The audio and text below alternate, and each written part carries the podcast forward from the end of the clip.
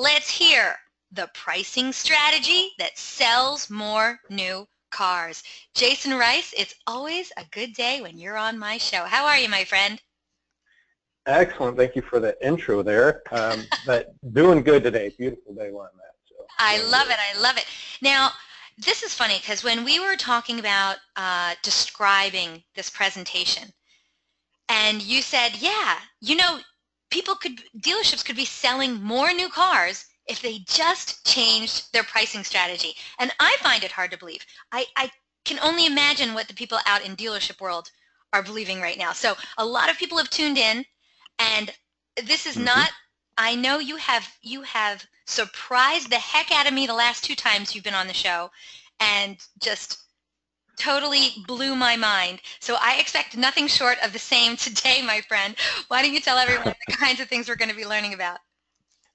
All right, no problem. I've got the objectives here, and uh, one of the things, obviously, um, that I want to first bring up is, you know, I'm not here to pitch or promote any products at all uh, or services, but I am going to go over and, you know, I'm going to give some screenshots and go over some information from, you know, some of the vendors that we do deal with, with when we deal with our company or with our clients but also, you know, some of the things that we go over with our clients. And again, it's not here for a pitch because what I'm going to give you, this information you're going to do, you can turn around and do it today at your store without and adding any other expenses. So it's just another way to look at things, but obviously I have to have some information to provide that, so just keep that in mind. But I want you to be able to come out of this thing with some objectives of, you know, knowing what your customers know, and not necessarily, I mean, that's generic kind of term there, but really how are they shopping? What are they doing online looking at your inventory and act like that consumer and know what they're knowing and seeing what they're seeing. Um, and understand um, nowadays with listing sites like autotradercars.com, CarGurus that'll list your inventory, new car shopping is like used car shopping. Um, there's a big, and one of the things I got to catch myself is don't get too forward in my presentation before I get there. But you know, a lot of times dealers do um, just get third-party lead providers and customers build up cars and then submit a lead on, hey, I want a black limited or Lariat XLT F-150 crew cab, this, this, and this, and submit it, and it goes to three dealers, and you try to find the best match. But there's actually listing sites out there that you can list your inventory. People can shop your inventory, and that's kind of what we're going to go over, and they do it the same way they do used. And then I want dealers to get off of this set it and forget it strategy, and I'll go deeper into that. Again, I don't want to give uh, too forward, uh, go forward too much on it, and obviously the rest of the time we're going to do go over that giveaway and, and questions and and questions and answers. So speaking of questions and answer, I think that it starts us with the first poll question. Ooh, thank you, Jason. All right, audience, we got three poll questions for you today. The first one is on your screen now. We'd love it if you get involved in our poll questions. It also helps us find out what's happening all over uh, the auto industry. So the first poll question is on your screen. Where do you currently market and generate leads for your new cars. Please select all of the answers that apply. So if more than one answer applies, yeah, hit them all, okay?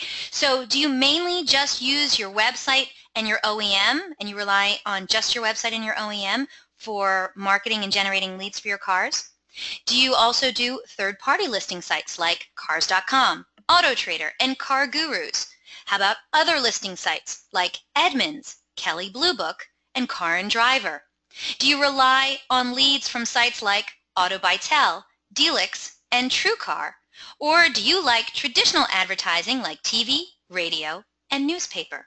Once we get a majority of the votes in, we're going to close the poll and share the results. Wow, you guys are fast. There is a lot of people voting on this right now. Awesome. Man, right. Jason, you have a very, very quick audience. Let me tell you, we have a lot of people voting. Um, remember, you don't have to pick just one Pick as many as apply. We want to know where you are currently marketing and generating leads for your new cars. Votes are still coming in, so I'll just read the question real quick.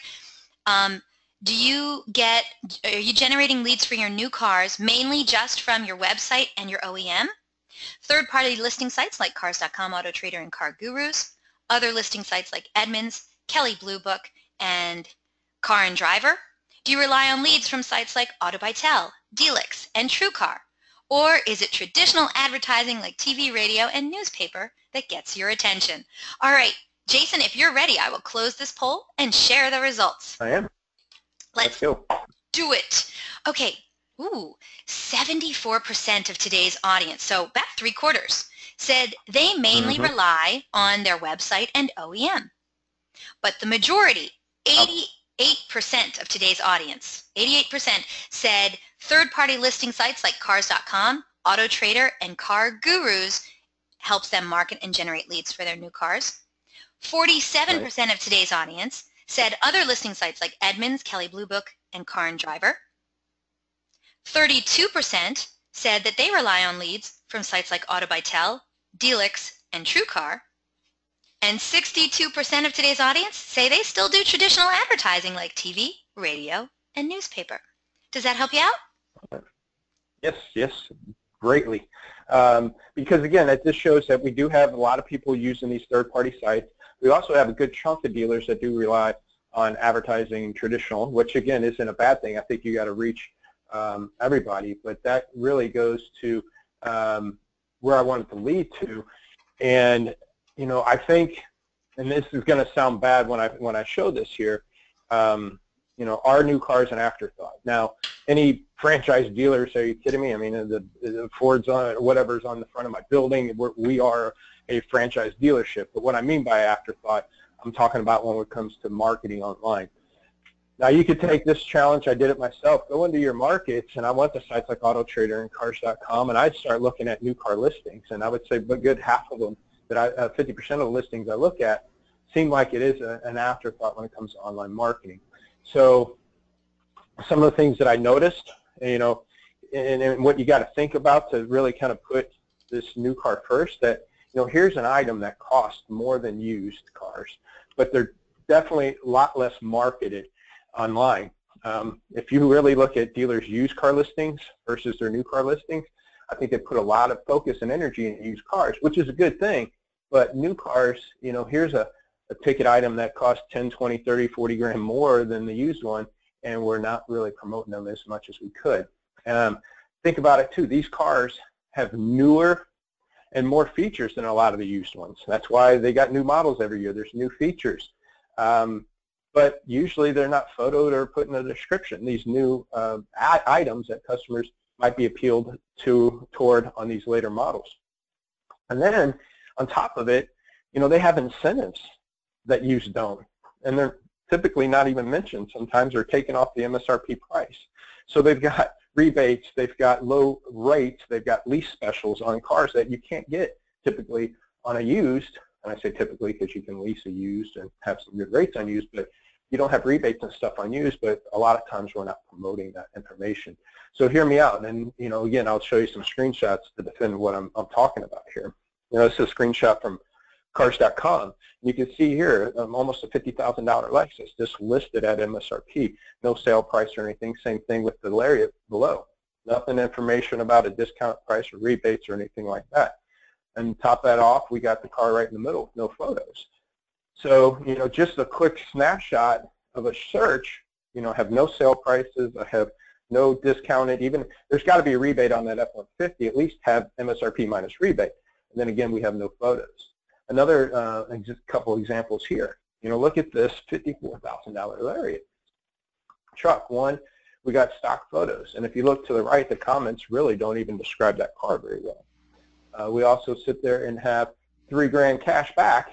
And again, it's not taken off our sale price. We can see 54 125 and right below it MSRP 54 125 will at least take the three grand off and have it 51 125 and again no photos no descriptions. Now here's one that has a little bit better attempt down here. Um, obviously the personalized comments but nothing about the car. There's nine photos and if you notice this is a 2016 all-wheel drive premium. So we only have nine photos. You know this thing's probably loaded up.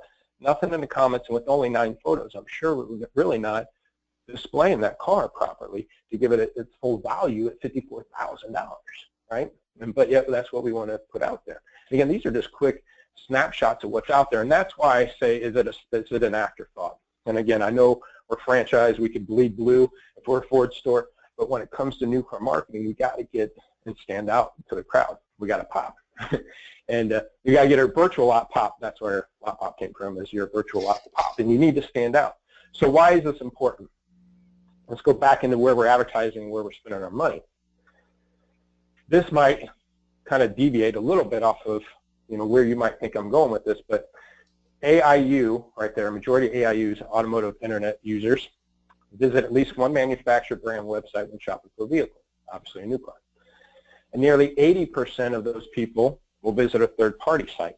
Okay, this is from a, a JD Power press release. So we know they're out there shopping on these third-party sites. Okay, so if we're spending money on these sites, we got to maximize our exposure. We've got to maximize our cars.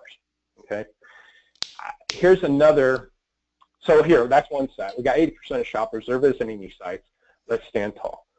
Another now reason, meaning in today's market, today till the end of the year, pretty much, it's an election year.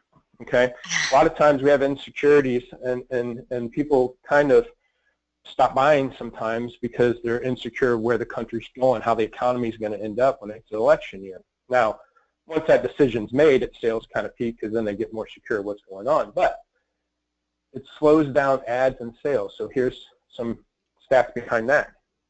One, this is a big reason why you got to get better online to, to the election year because the election year is going to take away ad space. You said 60 plus percent, 62 or 63 percent still use radio TV. Well, the election year, you know, they're going to take that ad space away. This is uh, information from, I think, Wall Street Journal just in March here. During pre-election peaks, when political ads make up more than a quarter of all commercials, auto ads take a steeper hit, appearing 50% less frequently during these times. So um, the, the, the elections these politicians, the Republican National Convention, all the Democrats are going to buy all these ad spaces. And here's another one just for local uh, stats. Number of car ads that ran in local broadcast stations, this was 2012, um, in Cleveland, for example, fell 16% from the month the year earlier to 4,500. The number of political ads soared to more 27,000 a month. And this is again off of Crain's uh, Detroit Business. In March article. This is a March article, but based on 2012 elections. Such ad losses may have slowed down the rise of new car sales. They averaged by 1% in September, 1.5% in October. Hmm. So you think about it, 60% of you rely on this radio TV, you're going to have less space, or it's going to cost you more, more money to do it. So the only other way you're going to be able to promote these new cars is to be right online. Now, don't just be right online during election season. Write it out from there because you have 80% of the shoppers are going to be there looking at this inventory. How much is how much does one and a half percent translate, or one percent, or I mean, if we're talking over a few months, I guess it would be like three percent. Well, it doesn't sound. Like if you think lot. about, it, I think, um, well, if you put it in perspective for the nation, I think 17 million plus new cars sold. That's over a million to a million and a half car new cars a month. You take one percent, one and a half percent. That's hundreds of thousands of cars that uh, slow down in that month. Hmm. Okay, so um, it, it, doesn't sound like a lot, but you know there are thousands and hundreds of thousands of cars being sold in each state and stuff to get to those type of numbers. So it is right. a, it's, it is a hit. It's definitely not going to be up, you know, and it is going to be a struggle. and It's going to cost you more money if you are going to be on those advertising then. Yeah. So um, again, that's off of Detroit Business. That's March 8, 2016. So um, again, this is where we got to get better online marketing do just alone, if you want to put us in perspective of what's going on right now, election year's happening. This ad space is going to get tighter and tighter to the end of the year. So you got to get good this year. Um, that leads us to another poll question. Yes, it does. All right, audience, your second poll question is on the screen now. We'd love to know what you have to say about this. Now, Jason wants to know, what pricing structure do you currently use to advertise your new car. So hopefully one of these kind of fits into what you're doing at the dealership, okay? So please try and select one of these options. Do you use MSRP with no adjustments? Do you use MSRP with incremental adjustments as the car is aging on your lot? Do you use MSRP minus rebates? How about invoice minus rebates? Or do you make an individual make model pricing? For example, uh, hey, buy this Tahoe, it's $200 above invoice. All right, so once we get a majority of the votes in, we're going to close the poll and share the results. And woo, wowza, these votes are coming in fast too. I love it. Nice. By the way, um, by the way, I just I did want to let you guys know previous webinars that he's done. Uh, he really did blow my mind. Like literally, when you hear the webinar, you'll be you'll hear me go, "What?" So I'm not kidding. Go and check out Jason Rice's previous DealerOn webinars. You can find them at dealeron.com slash webinar. Click on the link for, on the right-hand side for on-demand webinars. Did you miss a webinar? Seriously, well worth it. What, what did you do it on last time, Jason? You did it on oh used car. I think the I, I think it's to increase uh, your used car exposure by up to 500%. I think that was online marketing, or I did one on uh, five, increasing exposure 500% on yeah. used car marketing. The other one was the five uh, processes um, to improve used car operations. Oh. Again, the five things that focus on. If you can just focus on these five things, yes. it'll turn your inventory around. Yeah, now both of them were on used car operations. Today we're doing new car, mm -hmm. and almost everyone yep. has voted. Audience, you are awesome today. Um, Jason, if you're ready, I will close this poll. Yep. All right, let's do it. Thank you so much, audience. Ew, here we go. Okay, only 3% of today's audience said that they use the MSRP with no price adjustments whatsoever. 18% of today's audience say they use the MSRP with incremental adjustments as the car is aging on the lot. The majority of today's audience voted 29% of them MSRP minus rebates. So nearly a third of today's audience use the MSRP minus the rebates. Now about a quarter, 24% of today's audience say they use invoice minus rebates. And then 26% of today's audience say that they do individual make model pricing, like the Tahoe is $200 above invoice. Jason, is this what you were expecting? Is there a right or wrong answer to this? Are we going to get into oh, this deeper? well, you know, I don't know if there's a right or wrong answer. I'm, i mean, I'm surprised it seems to be um, evenly distributed, most of them in the 20% ranges. Yes. Um, me, myself, uh, I would I would price at my sale prices like I would in a newspaper or anything else. Obviously, you have some ad leaders and you have some others that, you know, even color can make a difference. I deal with Toyota stores a lot. You know, the Blizzard Pearl is like a hot product, so we're not going to price the Blizzard Pearl as cheap as a tan one. But um, you know, I I think you're going to have, and, and then there's some places like Toyota and stuff that won't allow you to price under invoice, other than you know minus rebates and stuff. And there's other places that can. So I got Chrysler Dodge Jeep stores that'll price 500 or a grand under invoice, and some don't allow you to. So um, it, it's there's no structure, but I would at least have some kind of sale prices out there. Um, but let me, but do I have control here with the power? Yes, but what you're saying is they should have some kind of structure that they kind of keep to? We just have to discover sure, what yeah. that I mean, structure is? yeah, I mean, me personally, I wouldn't have MSRP out there or, or MSRP minus rebates. I would have, again, what I would have on sale prices. I would have that displayed out there.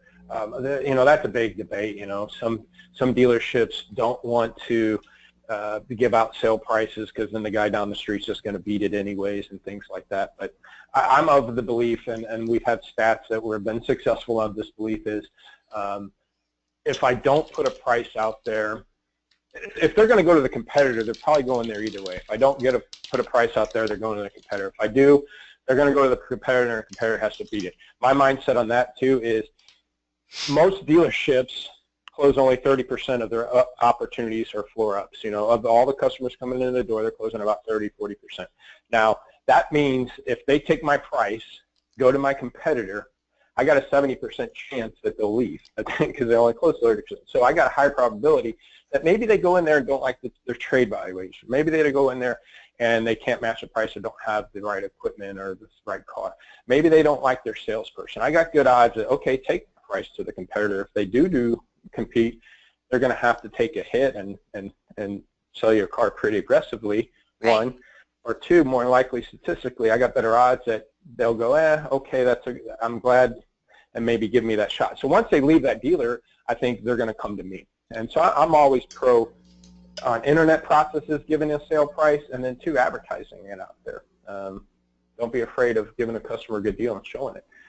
And then if the guy down the street wants to beat up on price, you know, we're going to have to figure out ways around it. And I'll I'm going to show you ways to figure out what cars and why to, if you want to get more aggressive on this pricing.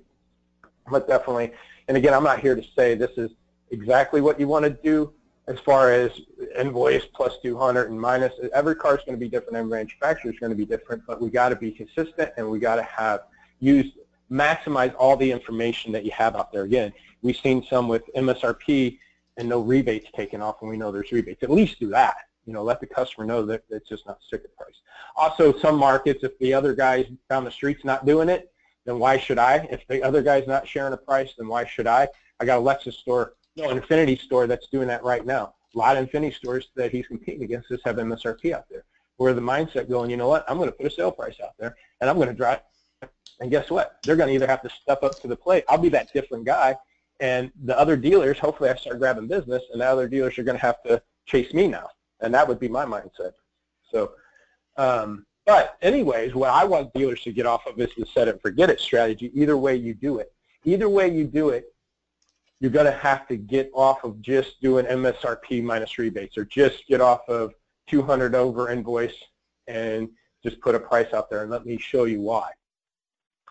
Um, well, one, obviously dealers will use their website inventory management tool, uh, some kind of syndication tool like a dealer specialties or something like that, tools like a vAuto to set up a pricing strategy, and like we just went over, like invoice minus rebate or particular car 200 over invoice minus rebate. And that's all fine and dandy. We need to do that, okay? But let me ask you this. Let's say you have a strategy, invoice minus rebates. A lot of dealers have that on particular. Let's just say it's MSRP minus rebate. Change the verbiage out, either way. Invoice minus rebate of 4250. So let's take a car, it's 44.3 minus the 4250 in rebates. That'll give you an advertised price of 40,050. So I'm going to dabble a little bit into my last webinar about increasing exposure 500%. So why is that an issue? Well, take this screenshot for cars.com for example. Somebody can go to cars.com right off the home page and do a search for a Lincoln MKX or Ford F-150 and say, I don't want to spend more than $40,000. Again, if they don't do it there, when they get to the listing page on the left rail, they have the ability to type in whatever price they want. Okay, so they can type in, I don't want to spend more than $40,000. Auto Trader, same thing, right off the bat. Customer can choose a pricing bucket. Could be $40,000, could be $22,000. And if they don't do it off the home page right on the left rail, again, they have that opportunity to do that. Hey, and just a coincidence, again, MSRP, Super Crew, no comments, thumbnail. So here's an example. Again, here's MSRP at 50,715. They might have done 4250 in rebate, so the price is 40,005 or 40,050. The car below it, 40,051, 40,069. Again, why is that an issue? Again, Auto Trader, let me go back to customers can say on Auto Trader, I want a truck, but I don't want to spend more than $40,000. Guess what doesn't show up in their search? The one that's only $50 have, more. yeah. So it's great to do invoice minus rebates, but then once it sets that up, I got to go in there and restructure my pricing the way customers are shopping.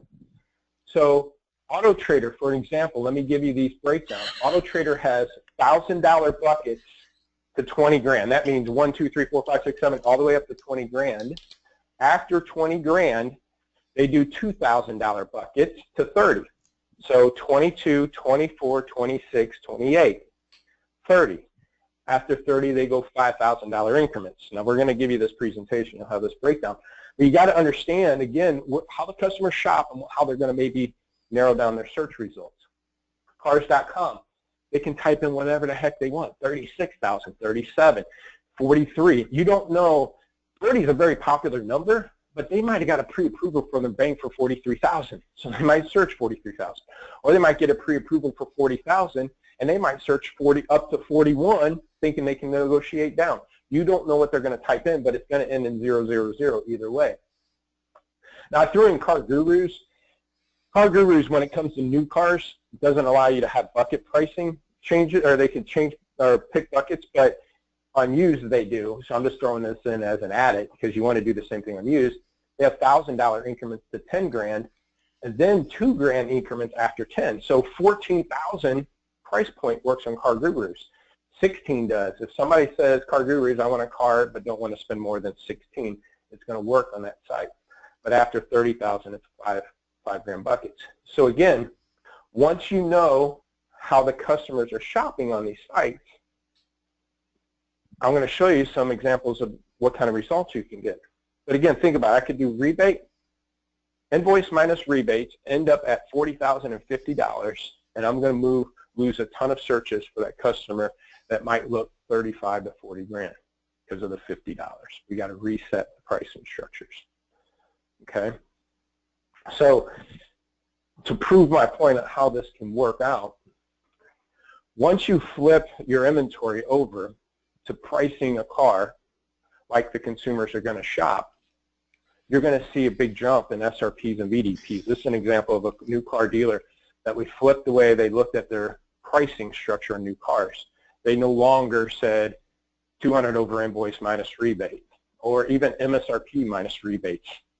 We flipped it. We looked at cars. We didn't do it to every car. I mean, we flatted every car, but every car, it, we're not just moving it to hit 40 grand and 45. And you know, um, again, if it invoice minus rebate is 47 292, I might just round it down to 47. That's not going to give me a spike. But those cars that ended up in those buckets that I showed you, the ones buckets that AutoTrader has, that Cars.com has, mm-hmm. any car that ended at invoice minus rebate at 35 272, we're going to take the 272 off probably and get that 35 grand bucket.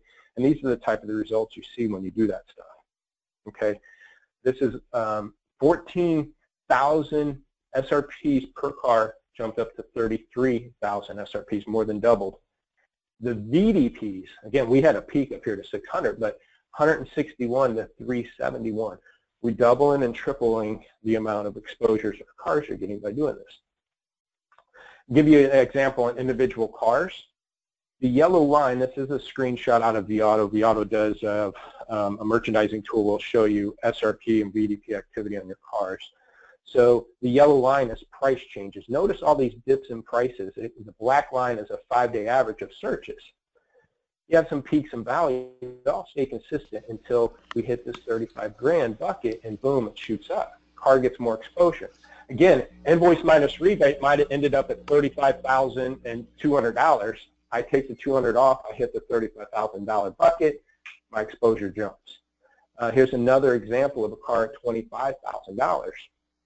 You go from down here less than 10 searches per day to over 30, triple the amount of exposure that vehicle has.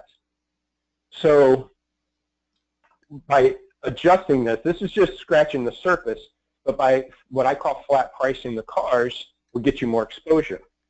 Here's what it can do to sale rates too. Now again, this dealer got aggressive with this pricing. He prices very aggressively, but we get off the invoice minus rebate or 200 under.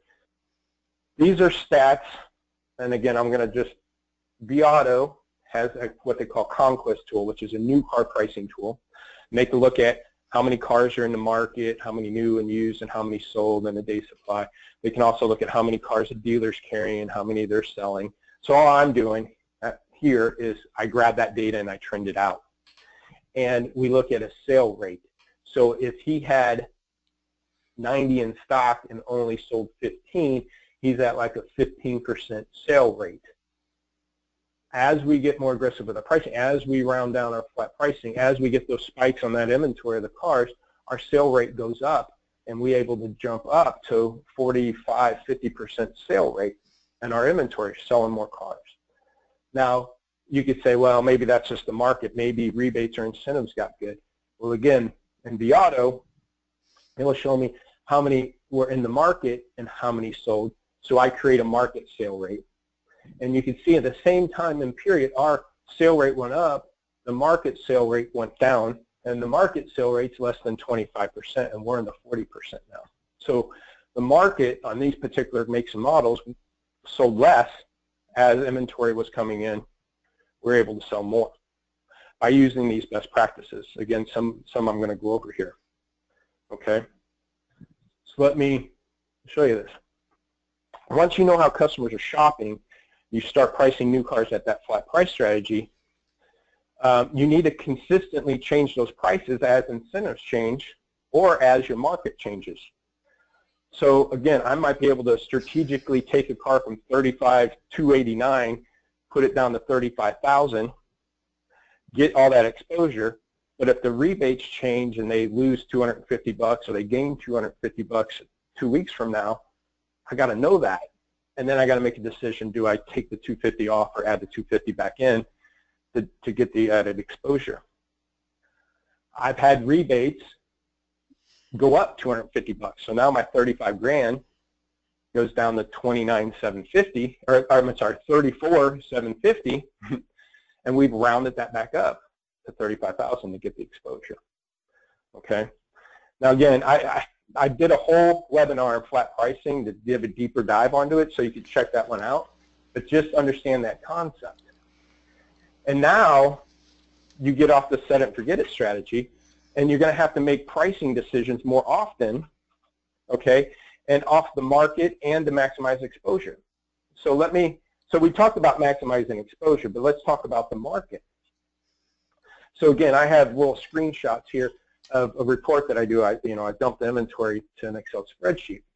And um, the, I'm sorry, hold on one second. I'm going to minimize this down.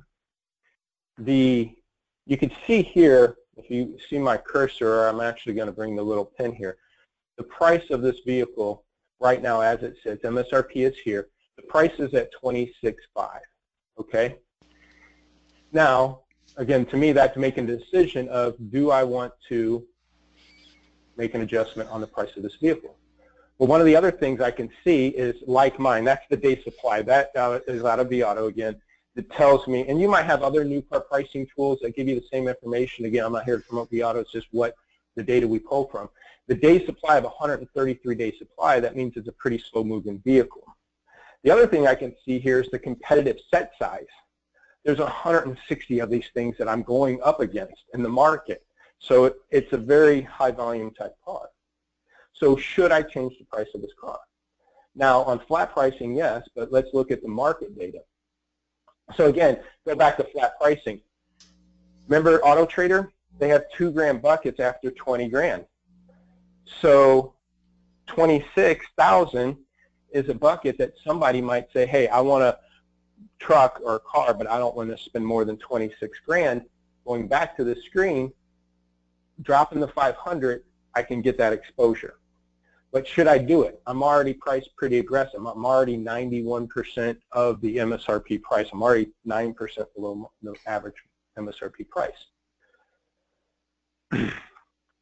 I say change it just to hit the bucket, but again, I want to get a deeper dive into the market. So hear me out here. This is just my weird mind, always thinking outside the box and taking data that's out there and available and, and looking at it to make decisions, okay? So again, one of the things that vAuto provides is I can see the market stock, how many cars are in the market. Every week we grab that data. And look at that blue line. The market is getting flooded with this particular vehicle. This is a Colorado. More are coming into the market. Okay? The other thing is I could see the market sale rate has dropped off. And there's more coming in and less being sold. So that increases the market day supply. It's shooting up. The market is slowing down on this particular vehicle. If I'm at 26.5, knowing there's 160 to compete against, knowing that the market is slowing down, I'm not just going to drop the price from 26.5 to 26 to get more market exposure. I'm going to do it to get more aggressive because I can see the market slowing down. Does that make sense? So as I can watch these trends, the market's telling me I need to drop the price, not just to get it to a flat price. Here's another example of, again, some of the data that we're pulling and we're looking at. And again, I'm not pushing what we do here. I just want you to understand the dynamics of why you need to focus more and not have new cars as a second thought, you know, as, as, as a, not focus on it like you do used. So again, look at over to the right is more market data, and over to the left is the dealer data on 2016 Sierra 1500s. The market is, there's more and more coming into the market, okay? The sale rate has increased since March. We can see the sale rate is increasing in the market. In the meantime, my dealer's sale rate is dropping off. So what that would tell me is we're behind the market. I can see the dealer day supply is creeping up. Everybody else is selling these things and I'm not. So guess what cars we're going to focus on to adjust pricing. And guess what cars I'm going to try to find that I can move the price and hit a big bucket if I can afford to. Big bucket meaning 35 grand, 40 grand, 28 grand, those type of buckets. Okay? Now, here's the strategy in practice. Here's what happened with 2016 Escapes. The dealer's inventory, the average age was building up. They were slowing, uh, you know, the cars that were on his lot were slow, uh, with the age, the older cars stuck around, okay, and we were selling some. But our sales dropped off, okay? Again, because we're looking at this data, we, under, we, we knew that. And you'll know that just being on your lot. Yeah, man, all of a sudden we're not selling any escapes. You know that internally, just watch what's going on on your lot. But if we look also at what's going on in the market, the market's selling. So the dealer's day supply shot up. He's gotten less sale rate, he has the same amount of inventory, his day supply shoots up. We see that, we go attack the escapes. We, we make adjustments and, and get more competitive and again try to hit buckets to get more exposure if we can. And by doing that, our sale rate jumps back up again and we bring our, dealer, our day supply back down, our inventory starts moving again. Okay? So again, this is a deeper dive, but under, the only reason I'm exposing you this is you can't just do a set it and forget it invoice minus rebates there. You got to know what's going on in your market, know where you can make adjustments to get more exposure, and then catch waves of slowdown and speed ups in the market and then in your inventory. The data's out there to do it. Uh, and you can maybe pull this from the OEM data, you can pull it from your CRM data maybe, and see these trends without using vAuto, what we're doing. So again, this is stuff you can be looking at, but you got to be looking at it and know you can't just get away with a set it and forget it and have new cars as a second thought. Okay? This leads into another poll question. Oh, I like it. And by the way, we're getting some really, really, really great questions that are coming in from the audience. So audience, if you haven't gotten in your questions yet for today's DealerOn Webinar presenter, Jason Rice, get them in. We are looking forward to some really great discussions during the Q&A session today. All right, last poll question is on your screen now. We'd love to hear what's happening in your dealership when it comes to your vehicle descriptions. So here's the question. When it comes to vehicle descriptions, on each new car in your inventory, how do you handle it? Please select one of the following answers. Here we go. We make custom descriptions up for each car in our inventory. We use the description provided by the manufacturer. We just use the window sticker data. It's a new car. It doesn't really need a description. Or I have no idea. Once we get a majority of the votes in, we're going to close the poll and share the results. And yeah, think of some great questions for Jason Rice, especially when it comes to um, uh, your pricing strategy. Let's see if we can I mean, I'd like to see you try to stump Jason Rice. He's pretty good on this subject, though. All right. Um, votes are still coming in. So what did you say? Pressure? I said, the, yeah, the pressure's on, yeah. I've been yeah, plenty of times. The questions that have been coming in are really, really good. Um, um, okay, Celeste wrote in, I need a new choice. We use vAuto's description writer. Huh, thank you so much for that, Celeste. You're right, we only can give five answers. So. Didn't we have like automatic, are we generate or automatically generate or anything like that, or create custom? Well, we make custom descriptions up for each car in our inventory, so I guess you can select that one. Okay, Celeste. You do that in vAuto. Yeah, I mean, I know they do an automatic generate, but at least you go touch your car and and automatically generate something on it as somewhat of a custom. Okay. Right, right. So I would I would select that one. All right, and I think right now maybe some people are actually going and checking how they do the vehicle descriptions. Maybe, I don't know. Slow down. I lost them. Yeah. they're coming back, they're coming back.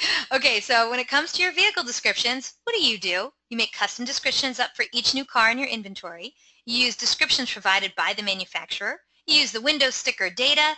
It's a new car. The OEM does all that. We don't need different descriptions or I have no idea what's going on when it comes to new car descriptions. Okay, um, I'm going to close this poll if you're ready, Jason. I am. All right, this is very interesting. Here we go. 68% of today's audience said they make custom descriptions up for each of their car in their inventory. 68%? Nice. Nice. That's good. 18, huge. yeah, huge. 18% said that they use the description provided by the manufacturer.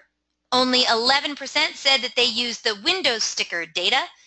And the remaining 4%, please, it doesn't need a description. and no one, right. no one answered, I have no idea. But there you go. Real quick, Tony asks, is there any chance that we'll be able to access a recorded version of today's webinar? Absolutely, Tony. Thank you for asking. We're going to be sending you out that link in a few hours after this webinar closes, or you can check it out at dealeron.com slash webinar and just click on the link on the right-hand side for on-demand webinars. Jason, back to you. It's great to know you guys are at 60% uh, customized uh, descriptions. And again, some of this I'm going to go over is, was a little bit mentioned in the used car maximizing exposure on cars by 500%. It's in there. I'm going to scratch the surface because again, you got it. People are shopping new like used, and I've got to cover what that was. And so this is some ideas again how to maximize your new car listings on these third-party sites. Now, a lot of times, again, somebody goes to an OEM site like a Toyota or Ford, a customer can build out a car, find a dealer to submit that to. They might be able to look at the dealer's inventory, and have photos, but no pricing is usually MSRP. I'm talking about third-party sites, so they because OEMs won't have your comments typically. So one is do your virtual lot walk, meaning you want to go touch all your cars that are listed online and make sure they're standing tall. I would do 20 plus photos of new. I mean, we do it on used typically, so why wouldn't we do it on new? And again, these cars have more features, newer features that used have, so it should be able to get more exposure on these things to justify why it's 20 grand more than a used one. Um, again, photo all your options and equipment. If you got nav, photo. It. If you got roof, photo. It. If you've got heated seats, photo it. Have and then have those goodies, those big selling points, second row captains, third row, moonroof, nav. Have those in your first 10 picks. Again, have your thumbnail of the outside of the car, but then do kind of what I, I promote as kind of a walk around. Have that driver door open, sit them behind the steering wheel shot, show them the nav, show them the roof, pull them to, to the back, show them the second row, the trunk, and so forth. But, and I'll give you some examples here. Also, have your comments match the equipment in the photos.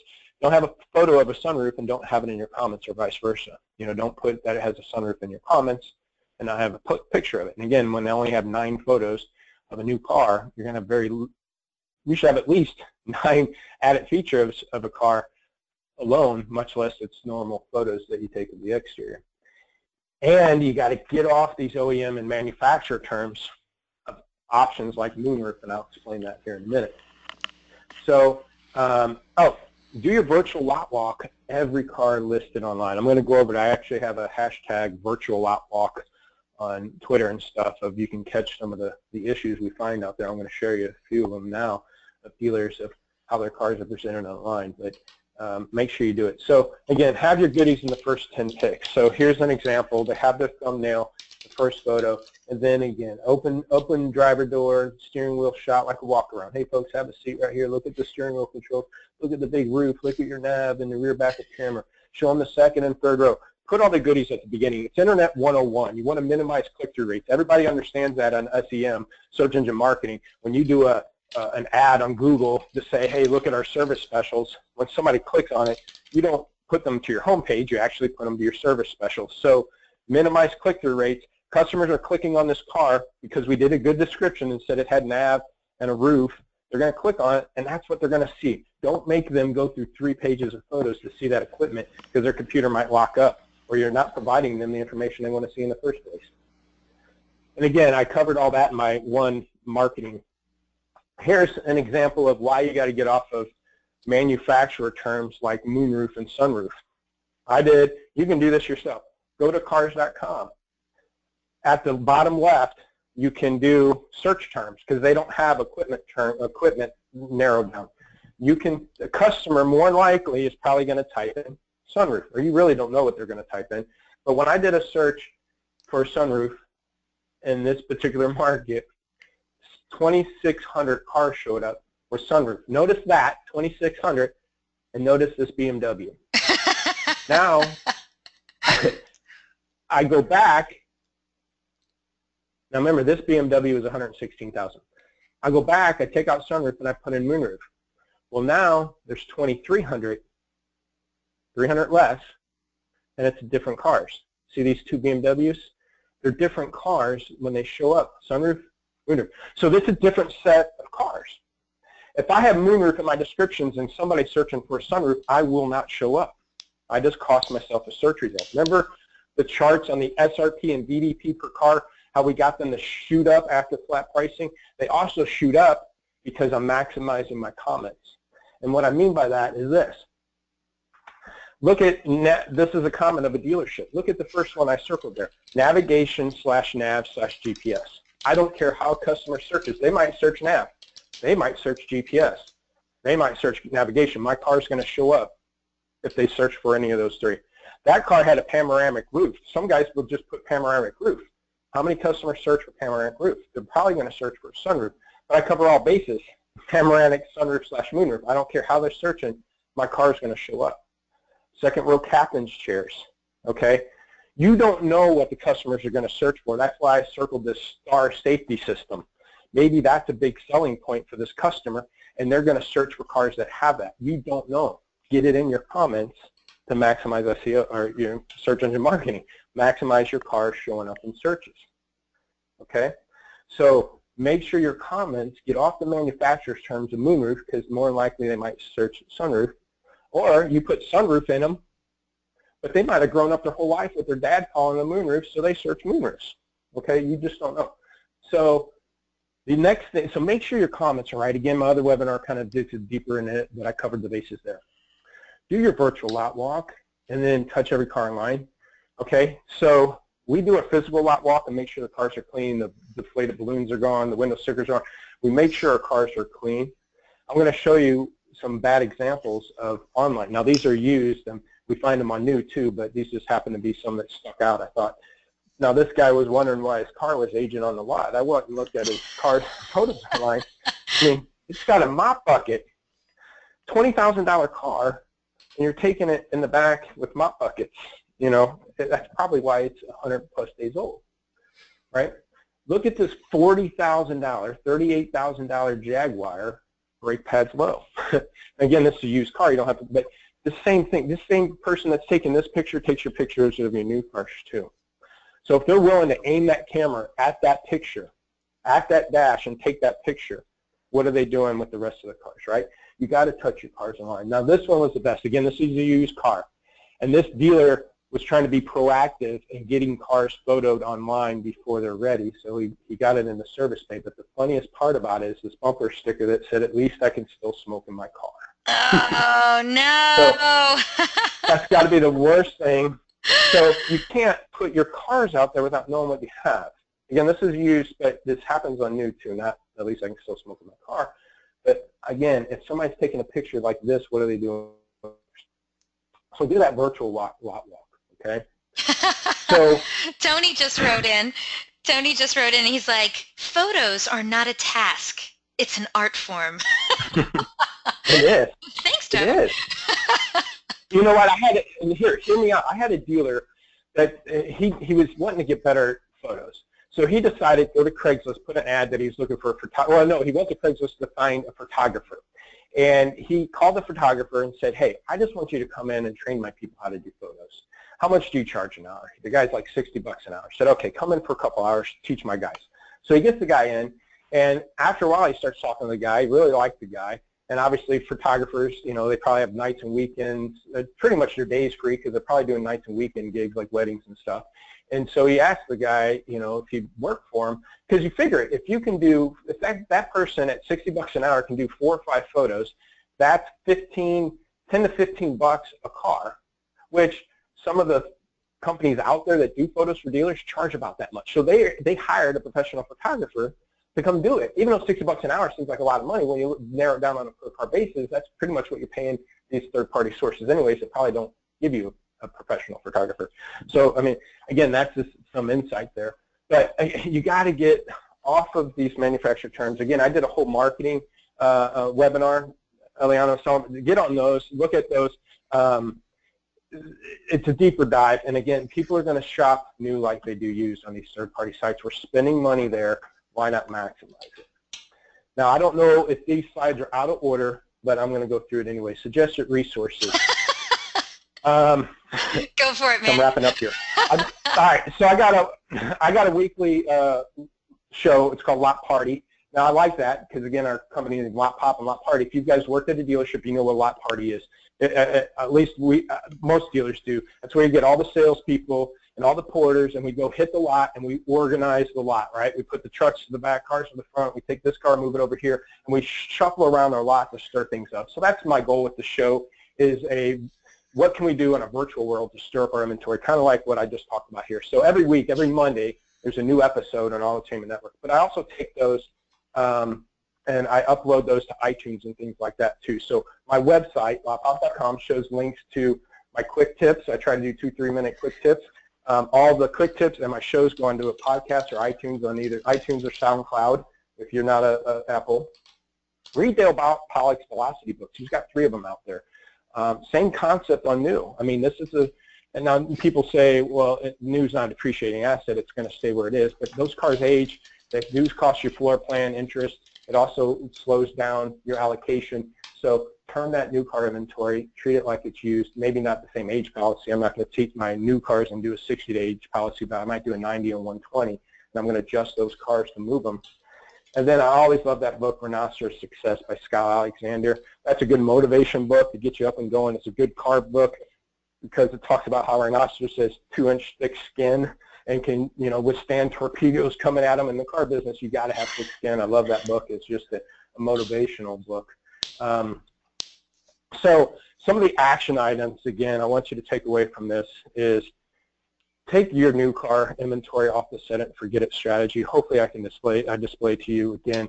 Even if you just forget the market data that I showed you and make an adjustment, if you do rebates, invoice minus rebates, 200 minus rebates, MSRP minus rebates, whatever you price it out there, structure it and, and a flat price and maximize the exposure, at least on the buckets that makes sense on these sites that you're advertising on. Again, know what your customers know. If they're an auto trader, they know they can search 22, 24, 26, 28. I'm going to maximize and put my cars there for those searches.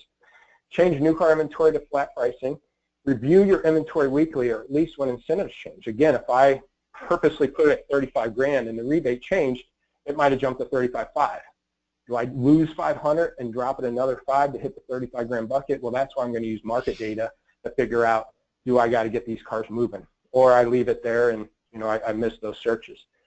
And then again, hopefully I, I showed you some of those photos. Do your virtual lot walk. Again, I got hashtag virtual lot walk. Go to Twitter, find those. There's a bunch of photos like that. Because we go and touch all the dealers' inventory, do the virtual lot walk, and catch pictures like that.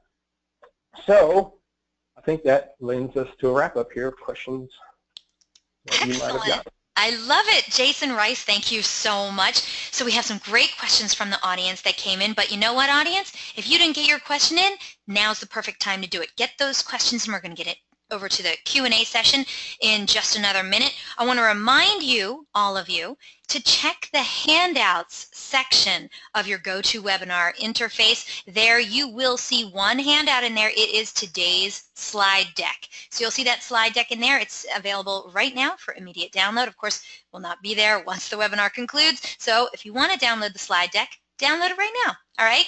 And uh, oh, it's that time. If you missed it at the beginning of a yep. webinar, I announced that our good friends over at LotPop, they're giving away an awesome prize today on the webinar. One of you lucky webinar attendees is going to win a Kindle Fire HD. Can you say, awesome? All you have to do is answer a simple question about the presentation. So get ready. Get to your keywords, everyone. First one who writes in a correct response to the giveaway question will be walking away with this very cool prize today. Um, Vendors, I am asked to remind you to please sit this one out. This prize is intended for dealership personnel only, but we do love that you come to the DealerOn webinars. Thank you so much for being here. What? Can I throw something in? If you're out of country, I might have difficulty shipping that. Our last winter was actually a dealer out of country, Netherlands or something. I don't know if you remember that. Do and I had that? a hard problem buying a GoPro and shipping it to them, so I just had to give them the, the money for the difference. So if you're out of country, oh. Might, I just want to put that disclaimer there as the winner because I ran into some issues last time of getting that out there. But anyways, go ahead. Okay, yes, we do have some people from all over the world who come to visit our, our cute little DealerOn webinar every week. So um, it looks like he, he's cutting you guys out of it too. All right, but don't worry. No, I'm not cutting them out. They can still win, and I'll, I'll give them the, the cash prize. But yeah. I'm right. just teasing you, Jason Rice. All All right, right. audience, here you go. Good luck, everyone. I think this is a pretty good question, so I hope you guys are paying attention. All right. According to a 2014 study by J.D. Power, what percentage of automotive internet shoppers visit a third-party site? Damn. Wow, very first person wrote it in early and got it correct. Holy moly, Josh Cole. I don't know who you are or where you're from yet, but you know what? you rock. 80% was the correct answer. Congratulations to Josh Cole. Where are you from, my friend? Right on in. Let me know also when you get a chance. Send in your mailing address. Ah, here we go. Josh Cole is from Huebner Chevrolet Subaru in Ohio. Well, congratulations, Josh Cole. You are today's winner. What? And, and I did the Kindle Fire. I have one myself, and I'm big on. I got Audi, Au- Audible, which is through them, and I listen to books. And you, I mean, I think it's a great resource. You can get books to buy, you know, and, and, and educate yourself and make yourself a better salesperson. You can do audibles, you can do videos. I just thought it was a good package. I mean, you could do a lot of things with this to help yourself. So, congratulations. I hope you enjoy it. Excellent. Josh, send in your uh, mailing address so we can get that Kindle Fire HD out to you. Of course, it's going to come directly from our friends over at Lotpop. Thank you, audience. Thank you, everyone, for playing along today. And congratulations to today's winner, Josh Cole. Of course, we've got to thank our good friends over at Lotpop for their incredible generosity. And don't worry, know you didn't win the Kindle Fire HD, but guess what? We have a surprise for you. That's right the first 15 dealerships who email Jason at jrice at lotpop.com will get a free new car inventory review. Jason's going to check out your pricing, your photos, your descriptions, and he's going to give you his honest feedback and suggestions on how you can improve your new car operations for more sales and better ROI. So hop to it. Get your email out right now, jrice at lotpop.com first 15 dealerships who email him are going to get that free new car inventory review. So good luck. All right, Jason, are you ready Yes, for the difficult questions? yes I am. I am. I And love I'm going to flip on the camera now, too. Excellent. we I love it, love it, love it. All right, Dustin, better luck next time. I know you didn't win today, but it's okay. Because you know what? We give away cool prizes every week, so come on back to another DealerOn webinar and try your luck to win, okay? All right, let's see. Let me scroll up here for our very first question. Okay, Mike. Mike was our first question of the day, and he says, how do you deal with the fact that Honda and Toyota will not let you advertise below invoice? Jason, what's your best advice for Mike and others like him? Uh, I got several dealers that do this, and it's I mean it's the same thing. You know, if I have invoice minus rebate, and it puts me at twenty one eight seventy nine. I might I'm going to round that price up to twenty two thousand and let that price ride. Um, even if I can't round down, I, and I've seen cars that just irk me like fifty thousand, forty one dollars, and we're at invoice minus rebate. We can't do nothing of that forty one dollars.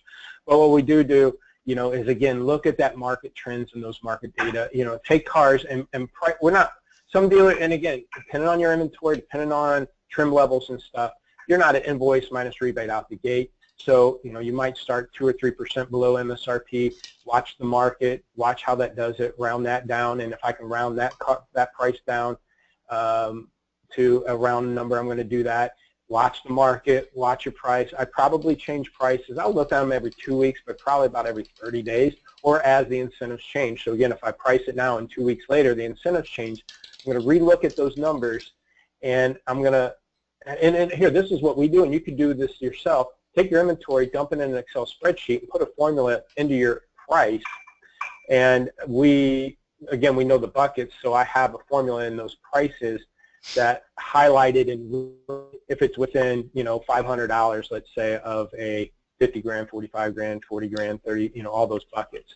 So you can take that inventory dump it in Excel if you're any good at Excel or ask somebody that is and just put in a formula on your pricing and you can highlight cars that are within a couple hundred dollars of, of that round and then figure out if that's something you can adjust. But that's how we do it Again, not every car is at invoice minus rebate. We, we will price them down as they age, but we're also looking at market data. We might price at invoice minus rebate out the gate, depending if it's a slow-moving, bad color, bad equipment type car. Right. And then we just ride it out. Oh, the other thing is, um, the other thing to do on that is spotlight them. You know, the car, I don't, uh, when we, like a Toyota store, um, if I have a car at 22 grand, it's already getting good exposure because that's a bucket.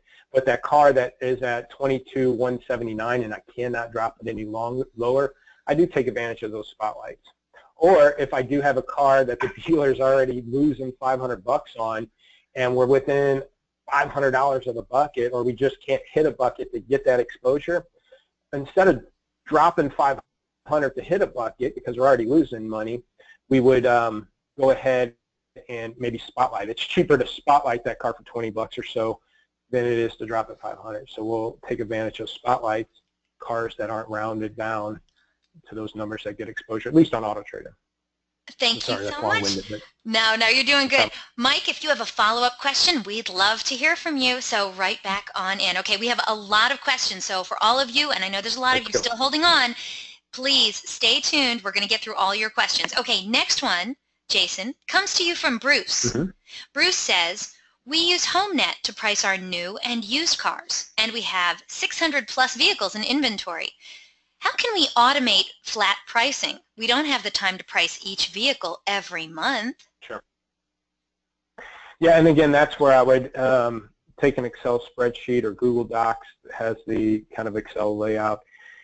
Find a way to export that. I know HomeNet probably allows you to export it to an Excel spreadsheet, find that sale price, put a formula in there, know the buckets, uh, and I, I, have it in the presentation, you know, $1,000 increments up to 10 grand, and then two grand increments after that. Or, you know, um, our customers can type in anything on auto or cars.com, but Auto Trader it's $1,000 to 20 grand, and then 22, 24, 26, 28. So worst case, even if you don't put a formula in there, know those buckets and sort your inventory by price, and then look for even at high. Okay, again, anything, most new cars are 30 grand and higher, a lot of them, other than some of the cheaper stuff, but anything um, 30 and higher, look for 30, 35, 40, 45, 50, 55.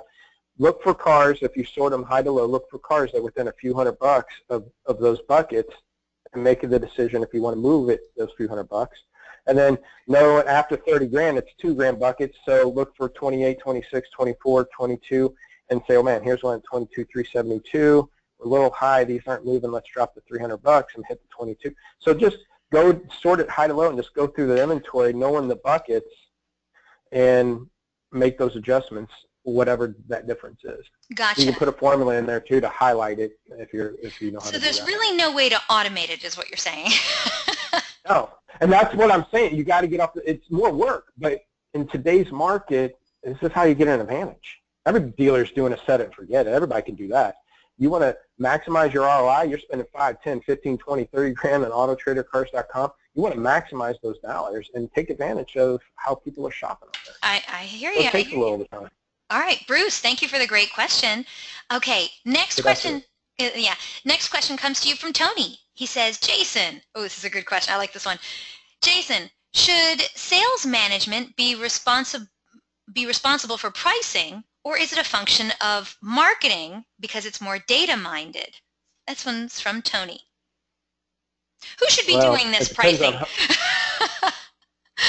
well, a lot of times it's pushed off to marketing because the manager's busy, depending on the store and their, their help and their staff. Mm-hmm. Also, depends on how involved the marketing person is. If the marketing person is involved with desk and deals and knows what's moving and what's not moving, then maybe they can get away with it. But more than likely, the manager at the store, one's getting the reports from OEMs and can kind of see what, what's coming in as their allocations coming in. They can maybe see what the market's selling and stuff and know what they've been selling on a daily basis to go, you know what, we, we do need to take this car and hit it because we're not selling them or the market slowed down. I don't know if that marketing person knows that much detail.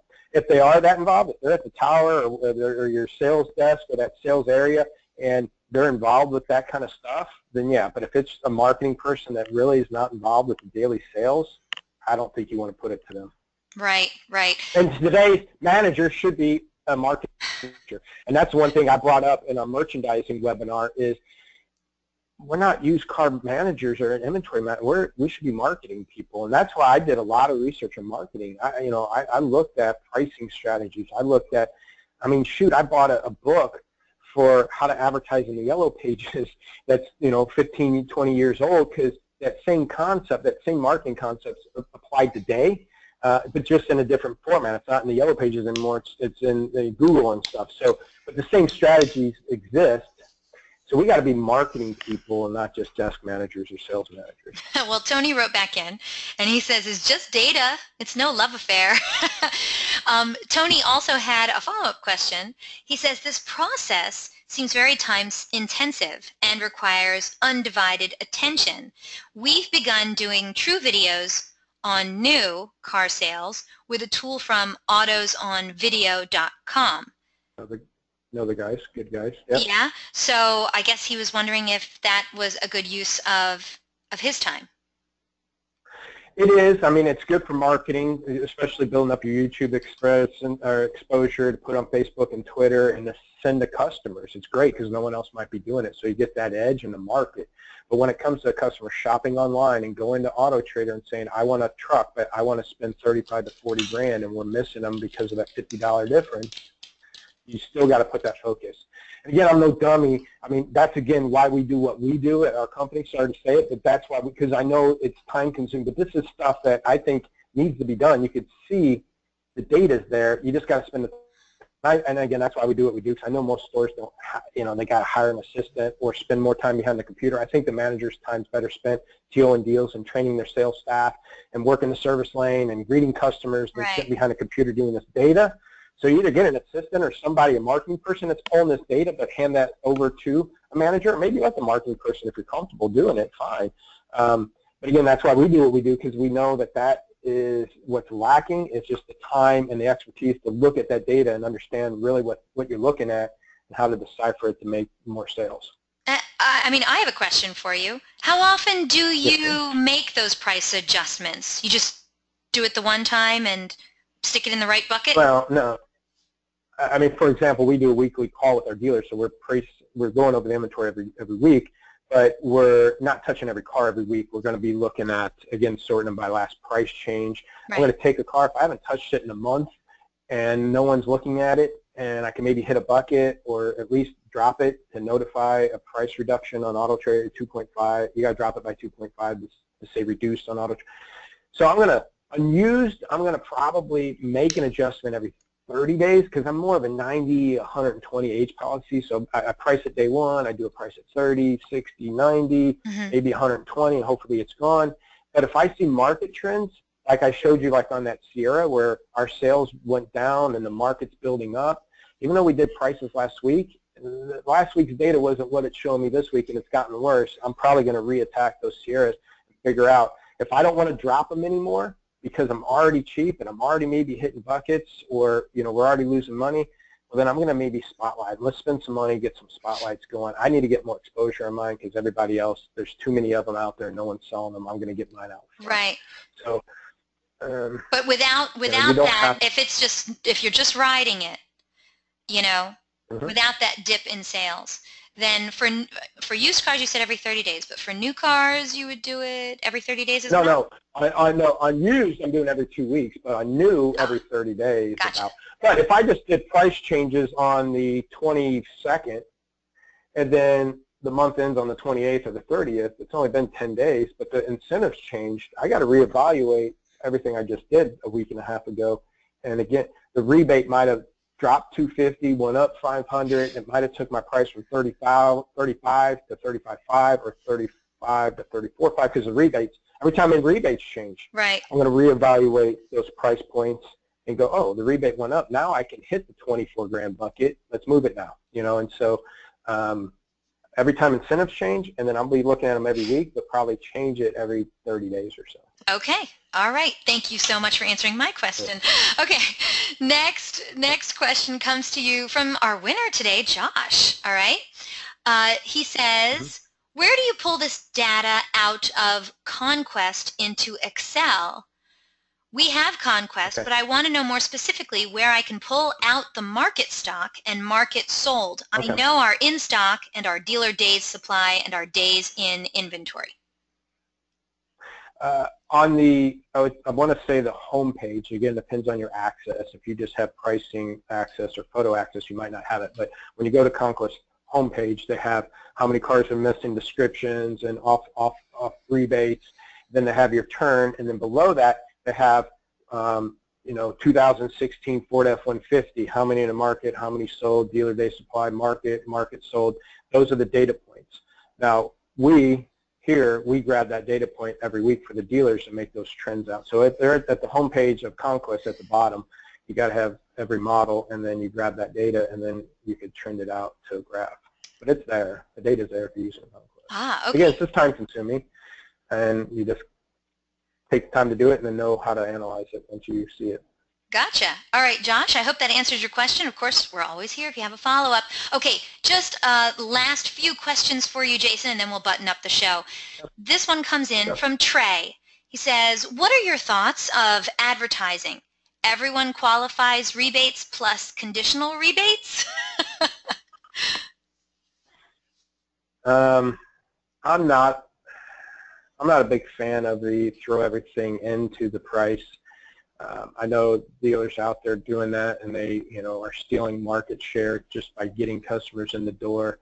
I think you could do that to drive the shoppers, but when they're ready to buy, I think they might get uncomfortable once they get there. And again, if I'm the dealer that did a price, you know, if it's a rebate that high percentage are going to qualify for, like maybe a conquest. Hey, if you have a GM product in your driveway you know, maybe I do something like that. But if it's the military and stuff like that, I'm not going to throw those things in there because not everybody's going to qualify. Um, and I do think the dealers that do that, yeah, they'll drive traffic, no doubt about it. And the problem is once the customer gets there and they go, oh, well, you don't get this, and you don't get this, and you don't get this, and your price is actually two grand higher, they're going to go, well, now I got to think about it. And if they submitted leads or shop to both of us and I'm standing out, I, I, I gave them, and they go, wow, that's actually higher than that other guy are about the same as that other guy, and the other guy had the color I wanted. So I'm going to think about it, and maybe they come to us. So I'm I'm always the mindset of my price on the internet is what I is what I have on the lot, what I have on the lots, what I have on the newspaper. I, I'm being consistent, and I'm not going to. I might have ad leaders. Don't get me wrong. I'm going to have that Altima that started in 18.9 or whatever, and then drive traffic on that one or two ad leader. But I'm not going to, and that's just me taking a thousand dollar hit off of holdback and stuff to get that out of there. I'm not dumping a bunch of false rebates onto that. Um, but everybody has their own success stories. Gotcha. Trey, thank you for the great question. And Tony, who's had me laughing this entire broadcast with his funny remarks, he says, integrity, it tastes good. So thank you for that, Tony. All right, last couple of questions. Uh, Jean wrote in, how do you price when your competitor is pricing net net minus all available rebates? I got a dealer doing that or dealing with that right now, a GM store um, in the St. Louis market, and it's tough. The dealer's small enough that he don't he can't afford to do that when the other dealer's big enough. Um, again, I think you go back to uh, I forgot who mentioned it about doing their videos and, and things like do the things that the other dealer's not doing. Um, do your social, do your videos, do the personal videos on cars. Maybe even let customers know, hey, you might get a quote from uh, some of our competitors, but watch it because of this, this, and this in your follow-up, maybe even on the phone. Um, we had to deal with that in my St. Louis market. Um, uh, the, ad, we, you know, let's just say we were selling a, a I'll use a easy $50,000 Denali invoice minus rebates. Well, the state next to us, because of ad ad dollars, we, we paid 2% in our advertisement. They only paid 1% or no percent. So that person could, in, in that other state, could sell at invoice minus rebate too, but their invoice was, um, um, you know, 2% less or $1,000 less. So their price was $1,000 less than mine. Um, and the only thing I could do on that is just explain to the customer. Uh, so they would match my price, okay? They wouldn't do invoice minus rebate, but they would match my price. The problem was I would tell the dealers, I said, you know, it depends on or the customer, it depends on what you consider a good deal. Um, you know, a good deal is, is that you just don't want to get taken advantage of and pay too much, or is it that, and I said, you know, at my price, this is actual invoice, this, this, and this, that dealer happens to be making some money on that car. So uh, it depends on, you know, how you handle it with, if you can actually talk to the customer, I, I, I'd probably give them the heads up they probably are still going to try that other dealer, but I know then once they try it and I'm right, they'll hopefully if I try and treat them right, will come back. Yeah. As far as just merchandising it goes, I mean, then do the stuff that they're not doing, the videos and the social, and just and stand out in the market that way. And integrity, put all that stuff out there. You know, be personal in your social. Be, you know, the picture of the service guy's five-year anniversary at the store. Take pictures of the dog. Take pictures of people buying cars. Take pictures of the donuts in the service area. You know, just be personal with that marketing that they're not doing because they're probably putting all these at car ads in their social. So stand out that way. Uh, you know, videos and things like that. If you're not going to compete, either compete and step up or or stand out step up or stand up. Hey, that's a good quote. Ooh, write that one down, Jason. Gene, thank you there so much for the great question. I hope Jason was able to help you out. Best of luck, my friend. All right, last question comes in from Scott. He says, do you need a space between sunroof slash moonroof? Will that actually appear no. under both sunroof and moonroof, or will it appear by itself mm-hmm. as having a single item called sunroof moonroof? you don't. Yeah, you don't need a space in there, and um, I don't know how many dealers actually do Craigslist, but it's real important on Craigslist. Um, go to Craigslist. It's funny. If you're advertising on Craigslist, go to car, go search for cars, type in 4x4, and then type in 4 space x space 4, and then type in 4WD, and then type in 4 wheel drive spelled out, you know, the number four. I mean, you're going to get all different sets of cars. So if you're on on on, on Craigslist, you got to do those spaces. It's weird, like four space WD, four WD, four X, four four with. AutoTraderCars.com, we didn't find it to make any difference at all. It's just scraping the data and it's looking for that term, and so it don't matter if that term's in there, you're good. Now, AutoTrader's done a better job over the years to include sunroofs and moonroofs and together searches. Cars.com still hasn't figured that out yet, I don't think. Um, but again, your cars just don't show up on those two sites. They show up on hundreds of it. You might end up on AOL Motors, don't even know it because you use HomeNet and HomeNet for free sends it out to 20 different sites for you, and you don't know how those sites customers can search. So I would just play it safe, put everything in there, and, and, and do it the way, you know, uh, how they could search because gotcha. AutoTrader does a good job. Moonroof and sunroof shows up. Cars.com don't. This other site may or may not. Gotcha, gotcha. Um, last, thank you, Chris. Great question. Last comment comes in from David. He says, "Rhino Success favorite book," and he put it in big That's capital letters with lots of exclamation marks. So you must be doing something right, Jason. Jason, Thank right. you. You always put a smile on my face. You come here with your eye-opening knowledge bombs for my peoples, and I can't thank you enough. Thank you so much. You did another amazing presentation on a DealerOn webinar. Thank you, sir. Thank you so much. I appreciate the opportunity. I'm going to shut my camera. All right, you do that. I'm going to button up this webinar right now. I got to remind the audience a link to download a copy of this webinar recording is going to be emailed to you later today for your reference. Please feel free to share it with your friends and colleagues. Today's webinar is also going to be posted online within 24 hours. All you have to do is go to dealeron.com slash webinar to view our upcoming webinar schedule or access any of our past webinars. Hey, yeah, this webinar is going to conclude in just a minute. There you go, right there, Jason. There you go. you're, you're going to get a short survey. We want you to fill it out. We're always looking for great feedback from our audience. We want to hear your opinion about today's show and the DealerOn webinar series in general. It's six short questions. We certainly do appreciate it if you take part in that survey. And invitations will be going out tomorrow for our next DealerOn webinar.